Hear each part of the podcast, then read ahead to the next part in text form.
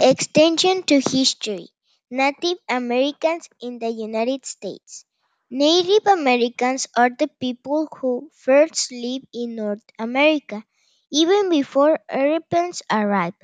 Most anthropologists believe that they are descendants of immigrants from Siberia that got to what is now known now as America thought the Bering Strait around 12,000 years ago.